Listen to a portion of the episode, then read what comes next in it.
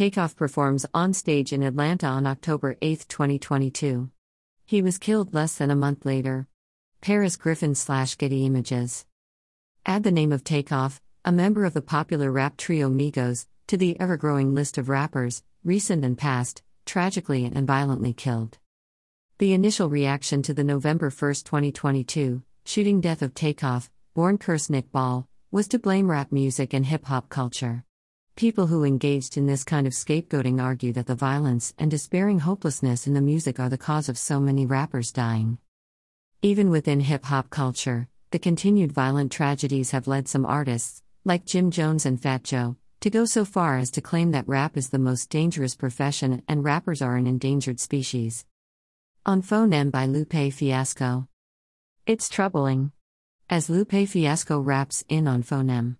Rappers die too much. But as a rap artist and scholar, I always feel compelled to push back on the notion that the plague of American gun violence is unique to hip hop culture or rap music. As a professor at the University of Virginia, I live in Charlottesville, a place that has recently been besieged by gun violence. Like many places across the country, the city has seen an increase in shootings, and on the night of November 13, 2022, the university campus was locked down for 12 hours, with students, faculty, and community members sheltering in place as police searched for a gunman who shot five people, killing three. During the lockdown and for days afterward, I endlessly scrolled social media for updates. My phone incessantly chirped from text messages and the university's emergency notifications. I found myself frantically engaging in a ritual too familiar to far too many Americans of reading the texts and alerts and scrolling my phone for news. Part of this ritual, too, was sending students a message to let them know I'm available to talk or listen or try to answer questions. I shared the numbers and links of the professional counseling services offered by the university. The lockdown was lifted November 14, shortly after police arrested the suspect in the campus shootings. On the same day, Another man was arrested in Charlottesville for concerning and threatening social media posts against the university. The man, a convicted felon, was arrested on several weapons charges and possession of a controlled substance. All American victim blaming. Violence is the American pastime. Gun violence is everywhere, all the time, and as unpredictable as it is predictable. We Americans anywhere, including at the University of Virginia, should not be surprised that it happens here so often. But if we're surprised, it's only because we haven't been paying attention. According to the most recent statistics, the U.S. homicide rate in 2020 was over seven times greater than those of other industrialized economies, and guns accounted for 80% of those homicides. But when gun violence happens to rappers, it's as if people believe they can't be victims, too. Dr. A.D. Carson on Newsy's Morning Rush Live, November 2022. After each of the recent fatal shootings of rappers, the conversation has predictably veered into blaming the victim.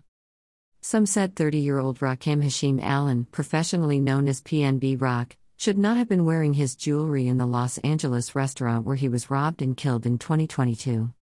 Apparently, Adolph Thornton Jr., 36, whose stage name was Young Dolph, should have known better than to go back to his hometown of Memphis, Tennessee, which had 346 killings in 2021, a record number. Some believe the 2020 killing of 20 year old Brooklyn drill rapper Pop Smoke, whose legal name was Bashar Jackson, was a product of him accidentally divulging too much information on social media. Some thought Nipsey Hussle, born Ermias Asghedom, who was 33 at the time of his death, was lax on taking adequate security measures, which led to his being shot and killed in front of his Los Angeles clothing store in 2019. Megan Thee Stallion attends the Met Gala in New York on May 2, 2022. Jeff Kravitz slash film. Magic. Even after the horrific shooting of 27 year old Megan Pete, professionally known as Megan Thee Stallion, who survived the incident, the casual condemnation of her, the victim, has clouded public conversation. On Twitter, she took rappers to task for using her violent assault for attention. She implored them to stop using her shooting for clout. Specifically, on his new album, Her Loss, Drake insinuates that she lied about the incident, rapping, This BCH lie about getting shots, but she's still a stallion. An American plague. Regardless of their social environments or criminal backgrounds, all of these young rappers, 28 year old Takeoff included, were victims of a common American fate gunfire. In the days before Takeoff was killed, there were nine mass shootings in the U.S. One of those incidents during the Halloween weekend was a drive by shooting near a Chicago park where children were trick or treating. Blaming the violence that occurs on rap musicians relies on a circular logic rap is to blame because the person who was shot or murdered was a rapper. The reality in America All of America is living with the normalization of gun violence. That doesn't stop politicians from attempting to tie events like the school shooting in Uvalde, Texas, or the mass shooting in Highland Park, Illinois, to rap. Sleepwalking 2 by A.D. Carson. You can't escape gun violence in America no matter your profession or where you hang out. You can't escape it in school. You can't escape it in church. You can't escape it in a synagogue.